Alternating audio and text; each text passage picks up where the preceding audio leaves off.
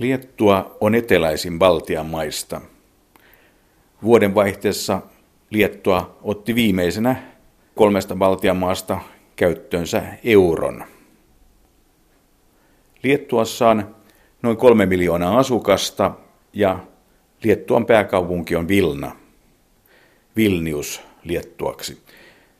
Tarkoitukseni on tällä kertaa hakea suomalaista näkökulmaa Liettuan ja Euroopan asioihin. Aivan ensimmäiseksi tapaan suomalaisen lähetystöneuvos Juha Vänskän. Juha Vänskä, olet lähetystöneuvoksena täällä Vilnassa. Kerro hieman itsestäsi. Joo, olen tullut Vilnaan kaksi vuotta, vähän reilu kaksi vuotta sitten elokuun alusta. Itse olen Joensuusta kotoisin ja aika mielenkiintoinen asia on tietysti se, että kun aikoina olin Joensuun kaupungilla jonkun aikaa tiedotussihteerin virassa, niin en voinut silloin kuvitella, että ystävyyskaupunkiin joskus päädyn töihin. Ja ehkä voisi tässä yhteydessä mainita sen, että tänä vuonna Joensuun ja Vilnan välillä juhlitaan 45-vuotis taivalta, ystävyystaivalta. Näkyykö se jotenkin täällä? No täällä on syyskuussa niin sanottu Vilnan viikko, Vilnan päivät ja, ja on sovittu niin, että 4-6. syyskuuta kaupungit sitten juhlistavat tätä ystävyyttään. Ja Joensuusta tulee sitten tietenkin kaupungin virallisia edustajia ja taidetta, musiikkia. Sitä nyt ei vielä päätetty, mutta jotain tällaista tulee näkymään.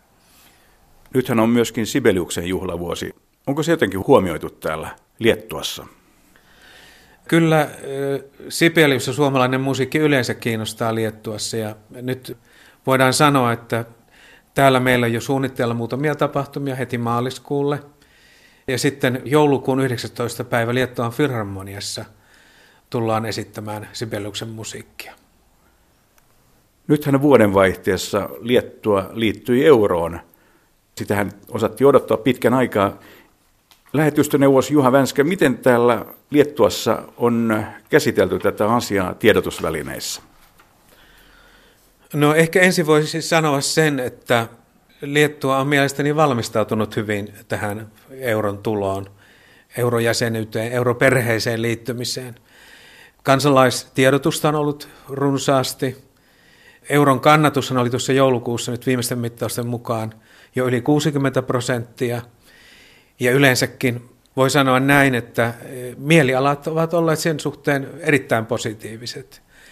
Kun maa liittyi euroon, niin – sekä presidentti, pääministeri että keskuspankin johtaja lausuivat asiasta ja tietysti voisin muutamalla sanalla mainita, mitä esimerkiksi presidentti totesi tästä asiasta.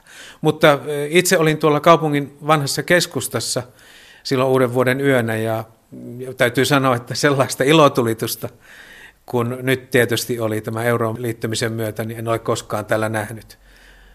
Tämähän oli mulla kolmas uuden vuoden vaihde täällä Vilnassa. Sinullahan on myöskin muuta taustaa Itä-Euroopasta. Valtiahan nyt ei varsinaisesti Itä-Eurooppa ole, mutta olet ollut muuallakin töissä kuin täällä. Joo, itse asiassa olen palvellut Neuvostoliitossa ja Venäjällä 12 vuotta. Ensimmäisen kerran vuosina 1989-1994 Leningradissa ja Pietarissa. Sen jälkeen Moskovassa kaksi vuotta vielä – ja nyt viimeinen kauteni oli tuolla Pietarissa 2003-2008.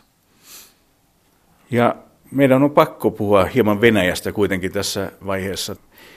Huoli Venäjästä on myöskin kasvanut täällä Liettuassa sen, mitä olen seurannut tiedotusvälineistä. Miten täällä esimerkiksi valtiovallan edustajat ovat käsitelleet Venäjää, miten siitä on puhuttu viime aikoina tai kirjoitettu? Voidaan todeta tietysti, että niin kuin me yleisesti tiedämme, niin Liettuahan on EU-ssa asemoitunut Venäjään hyvin kriittisesti suhtautuvien maiden joukkoon. Ja voi sanoa, että myöskin valtakunnan presidentti Dalia Gribauskaitte on käyttänyt hyvin tämmöisiä teräviä puheenvuoroja Venäjän suuntaan. Tuossa joulun jälkeen hän totesi Liettuan televisiolle antamassaan haastattelussa, että – Dialogi Moskovan kanssa vuoropuhelu on siis mahdollista, mutta hän silloin asetti ehdoksi sen, että Ukrainan alueellinen koskemattomuus täytyy palauttaa ja, ja väkivaltaisuuksien Ukrainassa täytyy loppua. Eli varsin suoraa puhetta. Kyllä, kyllä näin voi sanoa, joo. Täällä Liettuassa on myös suhteellisen pieni venäläisvähemmistö, venäjänkielisiä ihmisiä. Verrattuna muihin Baltian maihin täällä on hyvin vähän venäjänkielisiä. Alle 6 prosenttia taitaa olla nykyään se. Joo, tuossa mitä nyt katsoo tilastoja, niin se on vähän yli 5 prosenttia ja puolalaisten osuus on itse asiassa vähän yli 6 prosenttia. Ja suurin osa täällä asuvista ihmisistä on myöskin ylivoimaisesti suurin osa, lähes 100 prosenttia on Liettuan kansalaisia.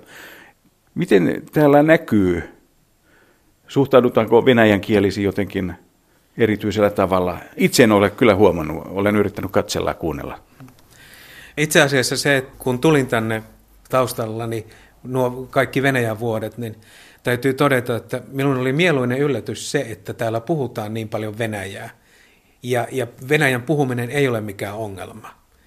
Ja sanoisin näin, että ruohonjuuritasolla kansalaisten kesken ei todellakaan ole mitään ongelmia. Ja täytyy myöskin korostaa sitä, että täällähän on sekä venäjänkielisiä että puolankielisiä kouluja. Joten tällaista vastakkainasettelua sanoisin, en näkisi missään mielessä. Niin kuin totesit itse, niin olen kyllä ihan samaa mieltä asiasta. Nythän on myöskin sellainen tilanne, että ennen täältä käytiin varsin vilkkaasti tuolla Kaliningradin alueella. Nyt se liikenne on ilmeisesti vähentynyt paljon tämän Ukrainan kriisin alettua. Juha Venska, oletko kuullut mitään tällaista? Itse asiassa tuohon en osaa vastata, että minulla ei ole, eikä tätä, tästä ei ole ollut niin kuin täällä ainakaan mediassa yhtään mitään. Että nythän me tiedämme, että esimerkiksi ruplan arvon heikennys on Suomesta, Suomen ja Venäjän välillä lisännyt tätä turistiliikennettä, mutta nyt tietysti tämä ruplan heikkeneminen ja tämä, nämä uutiset sitten täällä – eivät ainakaan vielä ole kertoneet siitä, että olisi jotain merkittävää muutosta tässä turistiliikenteessä. Ukrainaan ei ole todellakaan pitkä matka täältä Vilnasta. Aivan. Onko tuo Ukrainan kriisi ja sota siellä Itä-Ukrainassa jotenkin herättänyt pelkoja täällä Liettuassa? Minä en usko, että täällä varsinaisesti pelätään ketään, vaan ollaan enemmänkin todella huolissaan siitä, mitä Euroopassa tällä hetkellä tapahtuu. Ja Ukraina on lähellä. Ukraina on iso maa, ja, mutta sanoisin näin kuitenkin, että Liettua ulko- ja turvallisuuspolitiikassaan liittyessään vuonna 2004 sekä EU- ja NATOon edelleenkin rakentaa näille kahdelle peruspilarille. Ja uskon, että euroon liittyminen – niin kuin pääministerikin totesi, on yksi tämmöinen turvallisuuspoliittinen asia.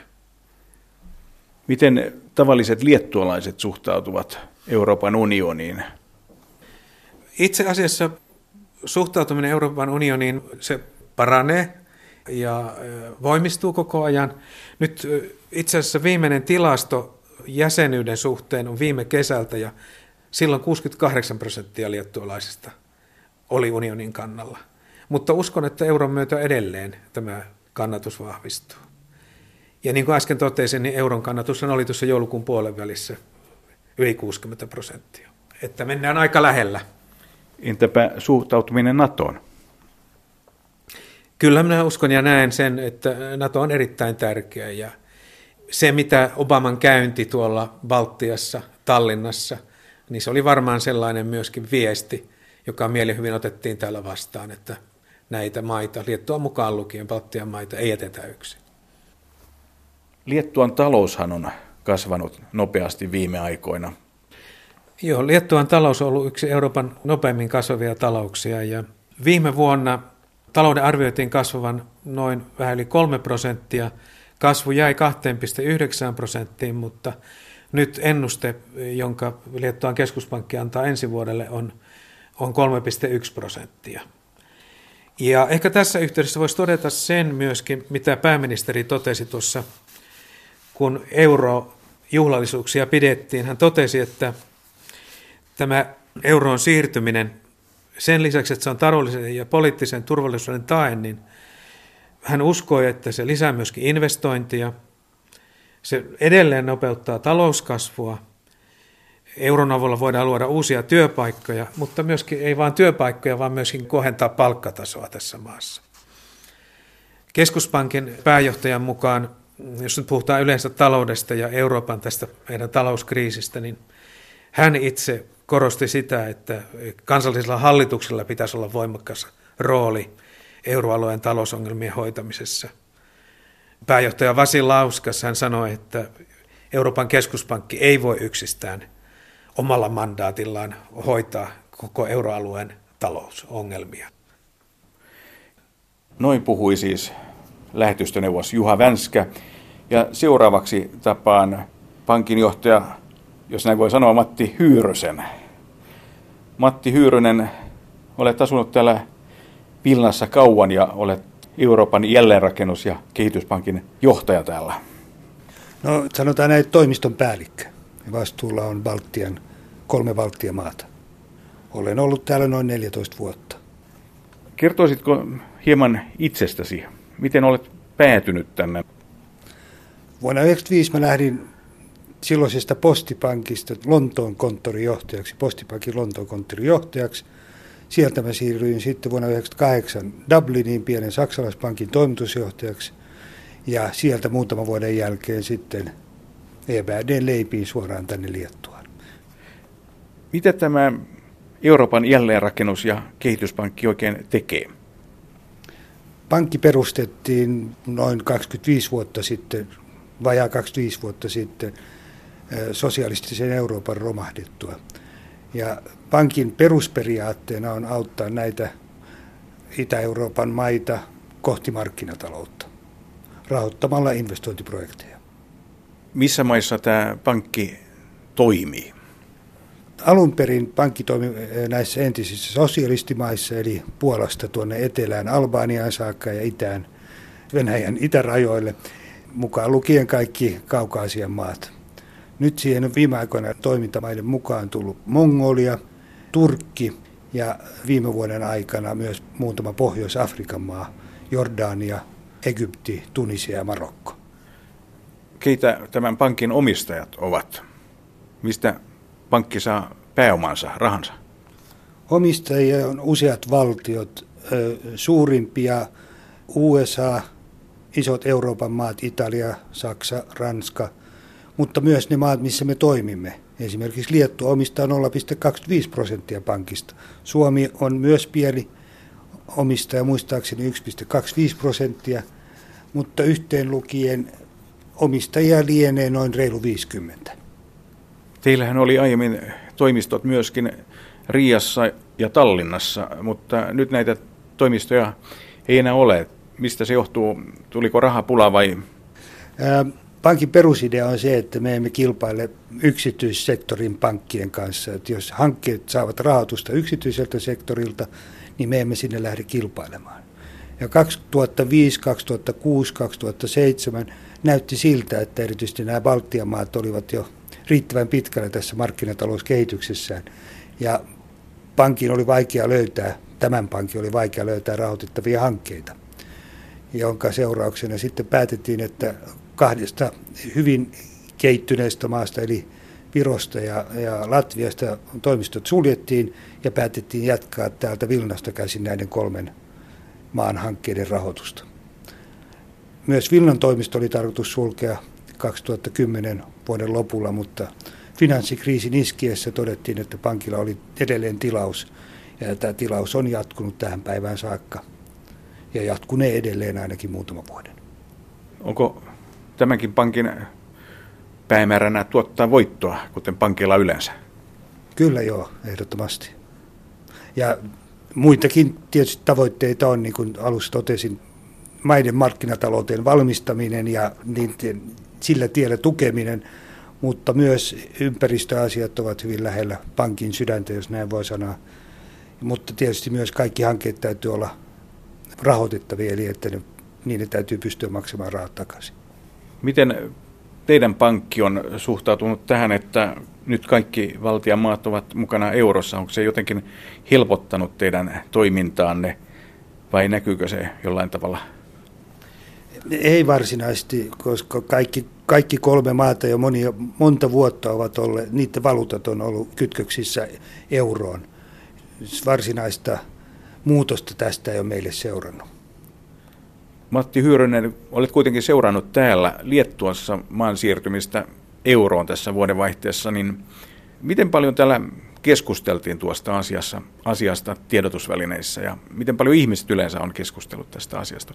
Onko se merkittävä päätös tälle maalle? Hyvinkin merkittävä. Kaksi syytä oikeastaan, miksi se on merkittävä. Ensimmäinen syy on tietysti, tai useampiakin, mutta ehkä kaksi tulee nyt mieleen ensimmäiseksi. Sehän on osa näiden Baltian maiden tämmöistä eurointegraatiota, johon, tai läntiseen maailmaan integroitumista. Ja se näkyy muun muassa, kaikki ovat NATO-jäseniä, kaikki ovat EU-jäseniä, ja tämä on ollut seuraava luonnollinen askel sitten tässä integraatiokehityksessä. Kaikki kolme valuutat jo ennen euroon liittymistä niin oli, oli kytköksissä euroon, eli et siinäkään mitään suurta muutosta ollut. Mutta ilmeisesti, sikäli kun olen ymmärtänyt, ihmiset täällä ovat suhtautuneet positiivisesti tähän euroon siirtymiseen, no yleisesti ottaen.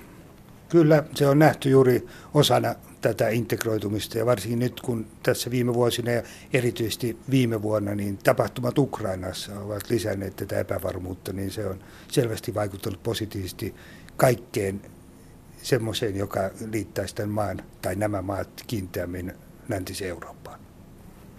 Onko Venäjä mukana tässä Euroopan jälleenrakennus- ja kehityspankissa? Kyllä on, niin kuin ehkä totesinkin aikaisemmin, että he ovat yksi suurimmista osakkeenomistajista. Mutta samaan hengenvetoon täytyy todeta, että Venäjä on ollut suurin meidän toimintamaistamme koko historiamme ajan ja noin kunakin vuonna uusista hankkeista, mitä on rahoitettu koko pankin toimesta, niin noin kolmasosa, 25-33 prosenttia on mennyt Venäjälle. Nyt kuitenkin heinäkuussa pankin johtokunta ilmoitti seurauksena näistä sanktioista, jotka on julistettu, en tiedä onko se oikea sana, sen seurauksena niin myös pankin johtokunta ilmoitti, että niin kauan kuin nämä sanktiot on voimassa, niin Venäjällä ei uusia hankkeita rahoiteta. Eli heinäkuun jälkeen Venäjälle ei ole rahoitettu yhtään uutta hanketta. Miten Venäjällä on suhtauduttu tähän asiaan? Siitä mulla ei ole havaintoa, mutta uskoisin, että ei se ainakaan positiivista varmaan se suhtautuminen ollut, koska sinne on kuitenkin noin keskimäärin sanoisinko 3-4, no ehkä 2-3 miljardia vuosittain laitettu miljardia euroa on investoitu eri muodoissaan viimeisen kymmenen vuoden aikana vähintään. Et ne on suuria summia. Minkälaisia hankkeita teidän pankkinne on esimerkiksi tukenut täällä Liettuassa tai Baltiassa? No, no hyvin monilla sektoreilla, mutta se mikä EBRDstä tekee vähän poikkeuksellisen pankin on se, että me voimme myös olla omistajina yhtiöissä ja yrityksissä. Me keskitymme lähinnä yksityissektoriin, eli meidän hankkeet on ei, ei niinkään suuria infrahankkeita, vaan pikemminkin pienehköjä tai pienempiä ää, yksityisen sektorin hankkeita. Mutta ne saattaa olla oikeastaan millä sektorilla. Energiasektori on ollut hyvin aktiivinen viime aikoina.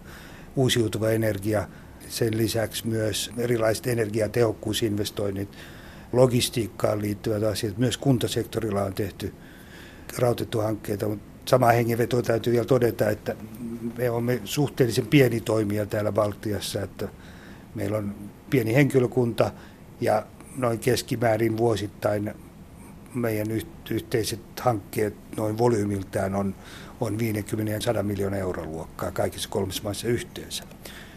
Täytyy myös todeta, että rahoitussektori näiden kriisivuosien aikana on ollut hyvin merkittävä. Me olemme kahdessa pankissa, yhdessä pankissa Latviassa ja yhdessä Liettuassa osakkeenomistajana olemme tukeneet näitä kahta pankkia näinä vaikeina aikoina.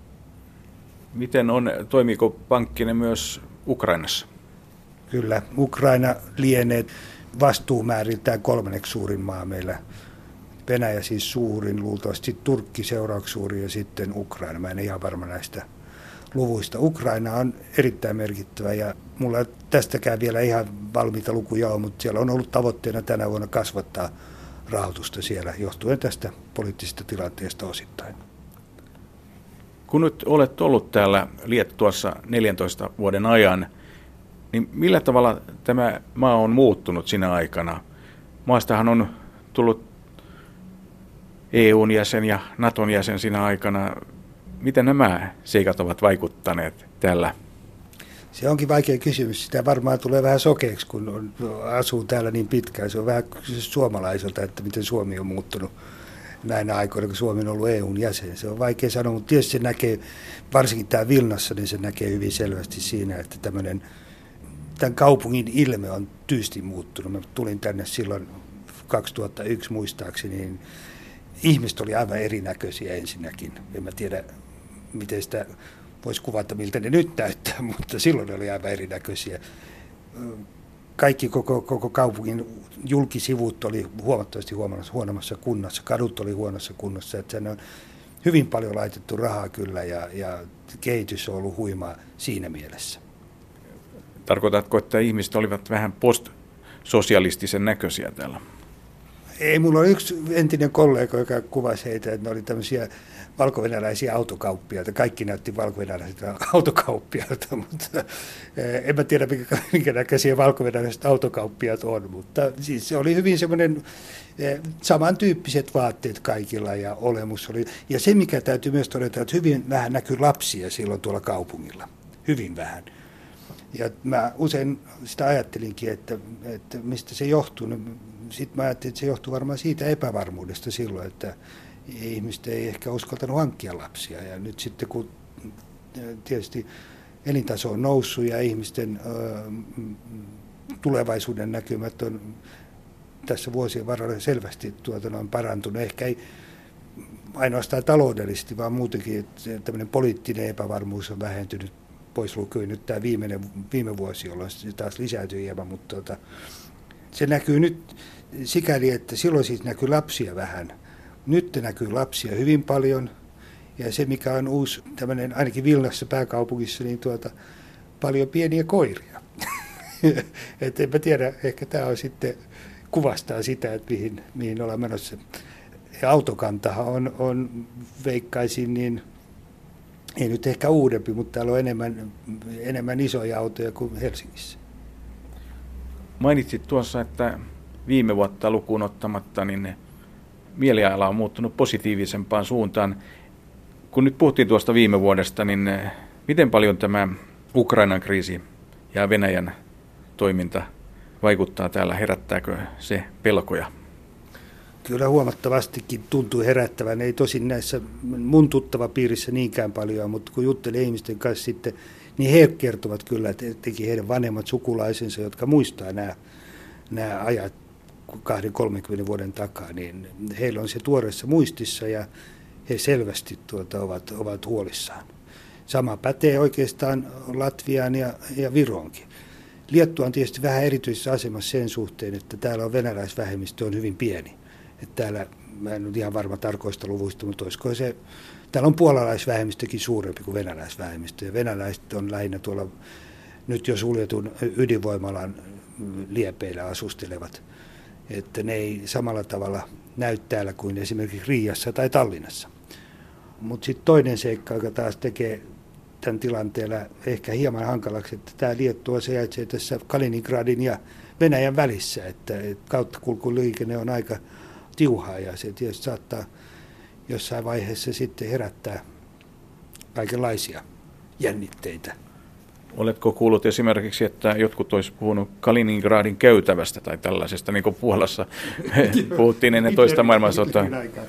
En mä muista, kuka siitä olisi puhunut, mutta on se semmoinen tietysti, että varsinkin siihen aikaan, kun näytti siltä, että nämä Ukrainan separatistit oli yrittämässä käytävän rakentamista Krimille, varsinkin siihen aikaan sitten tietysti täälläkin ajateltiin. Siinä on tietysti tilanne kovasti muuttunut, tai on erilainen täällä siitä johtuen, että nämä on Naton jäseniä. Ja varsinkin sen jälkeen, kun presidentti Obama kävi Tallinnassa tässä muutama kuukausi sitten, niin se vahvisti sitä uskoa siihen, että, että ei täällä yksin olla. Mutta toisaalta sitten edelleen se vanhempi sukupolvi muistaa sen, että toisen maailmansodan loppuvaiheessa niin liittoutuneet lähinnä amerikkalaiset ja britit ilmoittivat kyllä tulevansa vapauttamaan sitten valtit, kun aika koittaa. Ja niitä metsässä odotteli sitten aika aika monipäinen miesjoukko, mutta ei niitä koskaan kuulunut. Niin, taidat tarkoittaa sitä Atlantin julistusta, silloin taisi olla vuonna 1942, kun no. annettiin tällainen julistus, että ne kansat, jotka on orjuutettuja, niin ne vapautetaan. No. Ja sieltä varmasti syntyi tämä vaikutelma, että näin tulisi käymään, mutta mainitsit tuon Naton, niin miten tärkeänä liettualaiset pitävät tätä Naton jäsenyyttä? Riippuu vähän tietysti, keneltä kysyy, mutta nämä tämmöiset tavallisimmat ihmiset, joiden kanssa mä olen tekemisissä, niin ne on kyllä suhtautuvat ehkä, vaikea sanoa tietysti, mun otanta on sen verran suppea, mutta viesti on se, että ihan hyvä, mutta saapa nähdä pää siihen tyyliin, että kun oikein tiukka paikka tulee, niin toimiko homma niin kuin on sovittu. Mutta tuosta kaikesta voi päätellä, että Venäjää edelleenkin pelätään. Kyllä se tuntuu olevan näinkin, joo erityisesti, niin kuin sanoin, vanhempi sukupolvi. Nuoremmat selvästi vähemmän ovat huolissaan siitä. Matti Hyyrönen, minkälaista täällä on ollut asua suomalaisena? Liittyykö siihen jotain erityistä? No ehkä se voi sanoa, että ainakin että suomalaisilla on hyvä maine täällä. Ja se juontaa juurensa aika pitkältä historiastakin. Varmaan talvisota on se, joka varsinkin vanhempi polvi hyvin muistaa. Ja ne tuntuvat jopa ihailevan suomalaisia siitä, että suomalaiset pisti Neuvostoliitolle kampoihin ja he eivät itse sitä tehneet. Mutta nykypäivänä niin näyttää siltä, että mun vaikutelma on ainakin se, että täällä pidetään siitä, että Suomi on rehellisessä maineessa, että suomalaiset on rehellisiä, työtelijäitä, pärjää kaikissa näissä kansainvälisissä vertailuissa. Ja me ollaan kuitenkin pieni maa ei paljonkaan suuri, no ehkä kaksi kertaa isompi kuin Liettua, mutta pienempi kuin kaikki Baltian maat yhteensä. Mutta kuitenkin ollaan hoidettu asiat hyvin. Se on ehkä se, joka ensimmäisenä iskee täällä silmään. Et suomalaisilla on hyvä maine. Puhuttiin aikaisemmin tuosta Latviasta ja Virosta, niin miten täällä suhtaudutaan vaikkapa Latviaan? No siitä on vähän vaikeampi puhua. Kyllä ne on, se on sellainen viharakkaussuhde selvästi, että tuota, kaikkien kolmen Baltian maan välillä. Että se on vähän niin kuin Suomi, Ruotsi ja Norja. Ja Viro on se Baltian äh, Hannu Hanhi, joka meille suomalaisille taitaa olla toi, oli aikaisemmin Ruotsi, nyt se on Norja, kun sieltä on löytynyt kaasua ja öljyä ja kaikkea muutakin. Mutta Virollahan ei sinänsä ole mitään öljyä eikä kaasua, joka olisi sen aiheuttanut, että voisi paremmin, mutta ehkä täällä on vähän kateellisena katsottu sitä, että ne on nopeasti tarttunut toimeen ja tehnyt oikeita asioita ja edennyt pitemmälle kuin nämä kaksi muuta. Mutta Latvia ja Liettua painii aika paljon samassa sarjassa ja ne tuntuu olevan, täällä on selvä semmoinen viharakkaussuhde kyllä. En mä osaa siitä sen enempää oikeastaan sanoa. Ja noin puhui Matti Hyyrynen ja seuraavaksi tapaan Liettuassa asuvan Krister Kastreenin. Krister Kastreen, kuinka kauan olet asunut täällä Liettuassa? Mä olen oikeastaan asunut täällä pysyvästi 18 vuotta, mutta mun historiani Liettuassa alkoi jo vuonna 1992, eli tästä tulee jo reippaasti yli 20 vuotta siitä, kun ensimmäisen kerran tänne matkani suuntasin.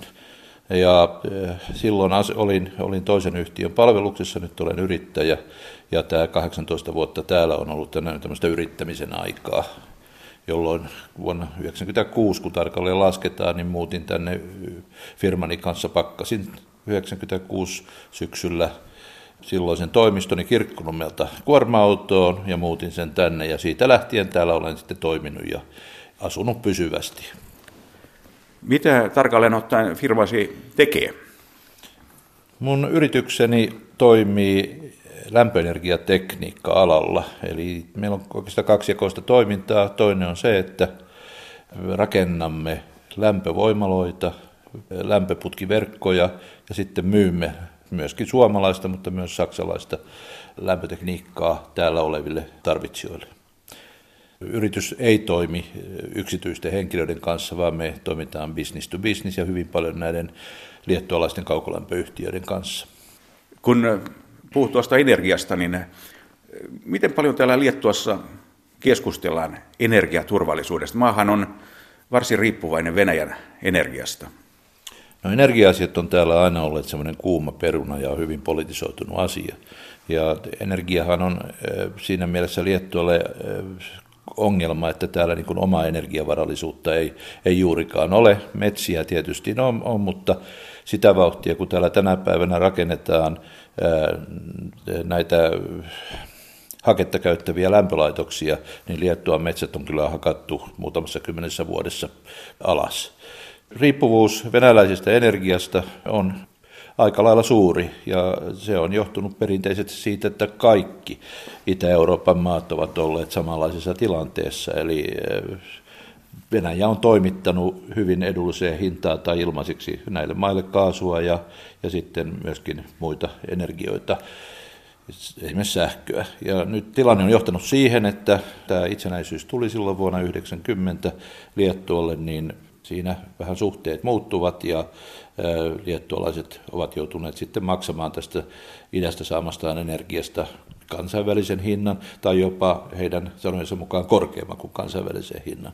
Näin ollen tietysti on kova tarve saada vaihtoehtoisia lähteitä ja sitä, sitä kautta kilpailuttaa sitten näitä energiatoimittajia. Voidaanko sanoa, että liettualaisia huolestuttaa tämä energiariippuvuus Venäjästä?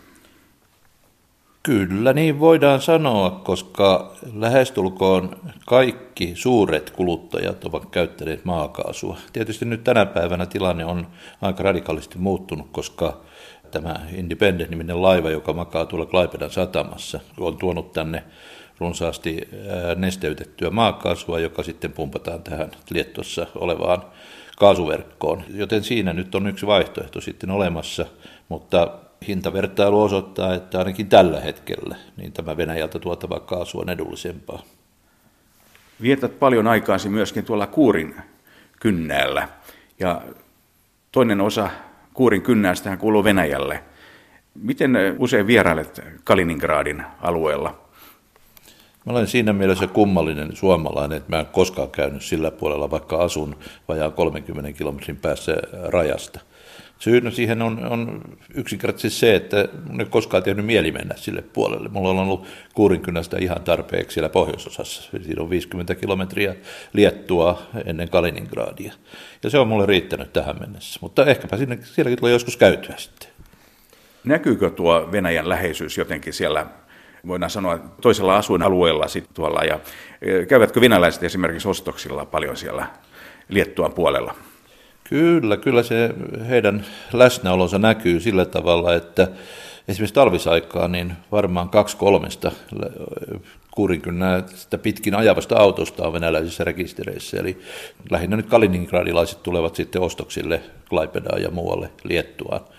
Ja sehän on, on niin kuin kuurinkynnäläisten kannalta erinomainen tilanne, koska kynnäs on valitettavasti paikka, jossa vain kesäaikana tarjoutuu mahdollisuuksia liettualaisille tai muumalaisille viettää loma-aikaa vain sen takia, että siellä ei ole paljon mitään tekemistä talvisaikana.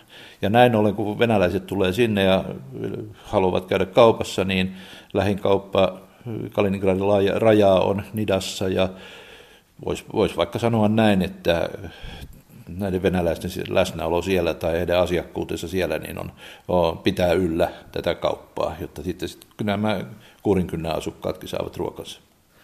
Herättääkö tuo Kaliningradin olemassaolo, siellä on myöskin suuret sotilastukikohdat, herättääkö se jonkinlaista huolta täällä Liettuassa ja vaikkapa erityisesti siellä Kuurinkynnällä? Noita sotilaallisia ja muita uhkakuvia on kyllä tässä väläytelty ja varsinkin viime aikoina aika voimakkaasti. Onneksi päästiin eroon siitä ydinvoimalahankkeesta, joka piti Kaliningradiin tulla, ja sehän oli siis jäänyt niin kuin maantieteellisesti kova, kovastikin lähellä, lähellä kynnästä ja liettua rajaa.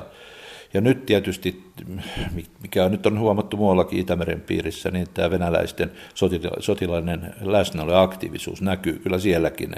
Ja jos katsoo vaikka Nidan eteläisimmältä dyyniltä eteläänpäin, Kaliningradin päin, niin kyllä siellä taivaalla risteilee aika paljon enemmän lentokoneita kuin aikaisemmin.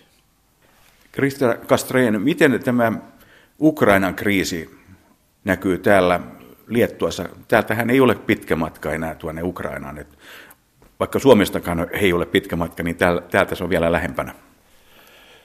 Niin, Liettuan ja Ukrainan välit on aina olleet aika lämpimät. He, he, en tiedä mikä heitä on, heitä on yhdistänyt, mutta kuitenkin Ukrainaa kohtaan tunnetaan suurta sympatiaa täällä.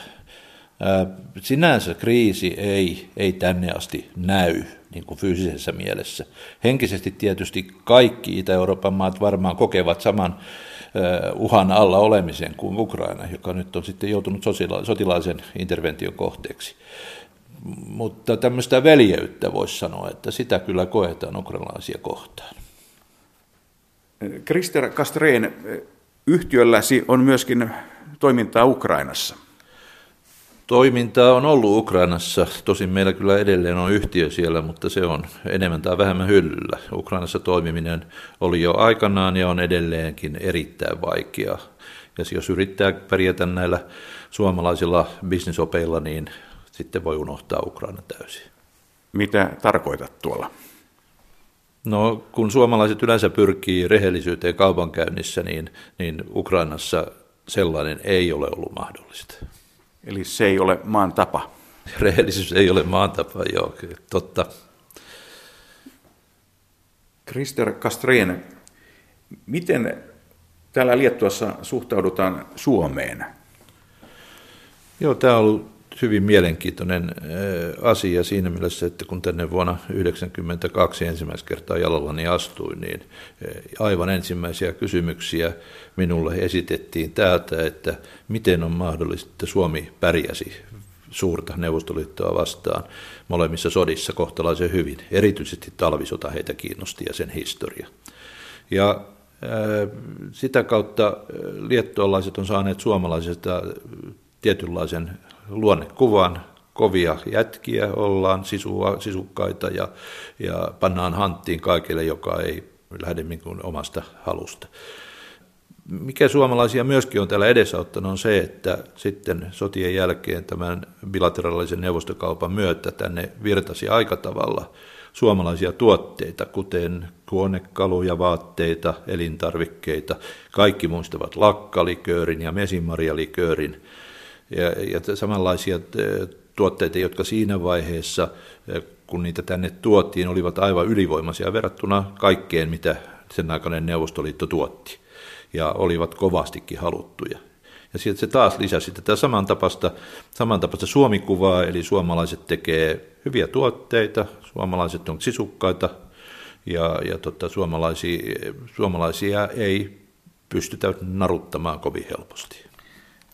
Niin, itsehän toimit myöskin Suomen kunniakonsulina täällä.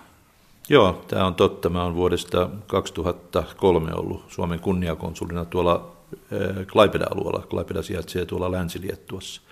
Ja on, on tuota siinä mielessä kivaa aluetta, että se poikkeaa tästä Manner-Liettuasta oleellisesti, koska se merenläheisyys, erityisesti minulla, joka on syntynyt Helsingissä, niin on, on ollut vähän niin kuin semmoinen kipeä asia täällä Liettuassa, kun asuinpaikkaansa jo valinnut, mutta tämä Vilna, jossa nyt olemme, niin on mun toinen kotiini ja sanoisin, että se Juorkrante siellä Kuurin kynnällä on se mun parempi koti.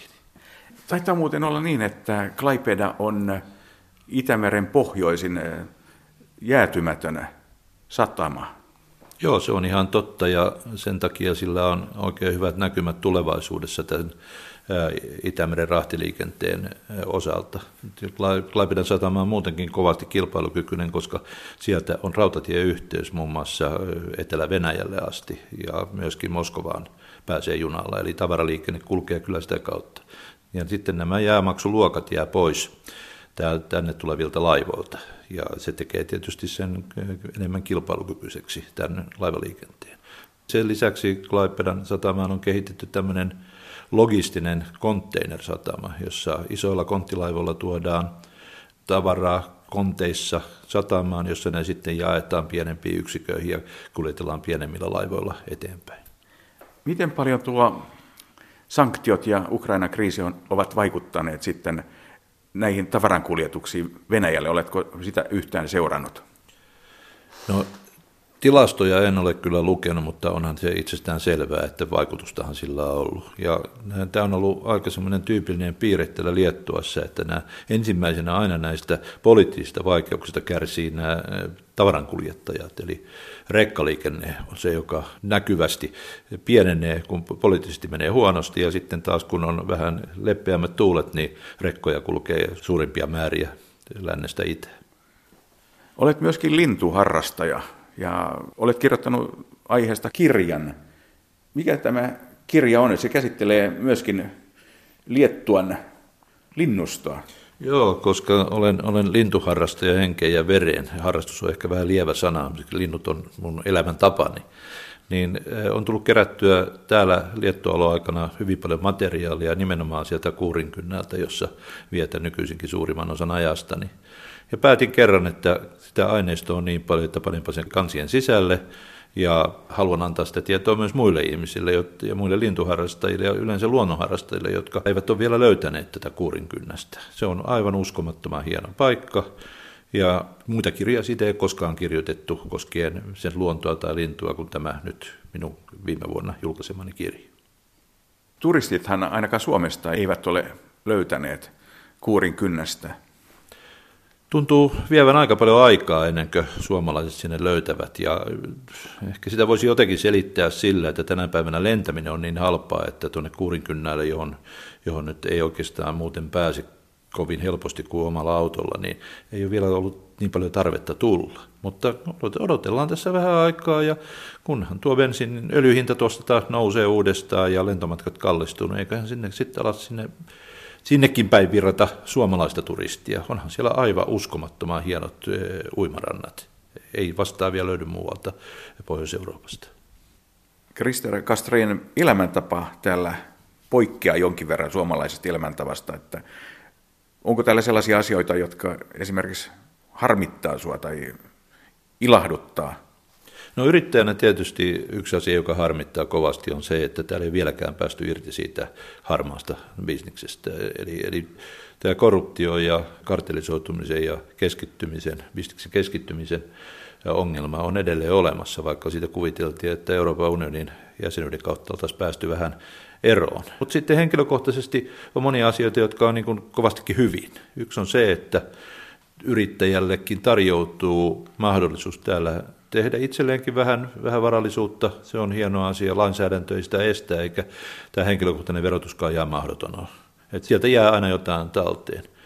Sitten jos ajatellaan suomalaisena Liettuassa, niin mikä harmittaa, niin täytyy sanoa, kun sitä ei voi jättää sanomatta, että ylevero harmittaa. Tässä kun maksaa kuitenkin veroja Suomeen, niin siinä verolipussa lukee myöskin, että joutuu maksamaan yleveroa, mutta minkäännäköistä yleä täällä ei näy, ei, ei sen enempää televisiosta kuin muualtakaan. Ja se on minusta kohtuuton asia.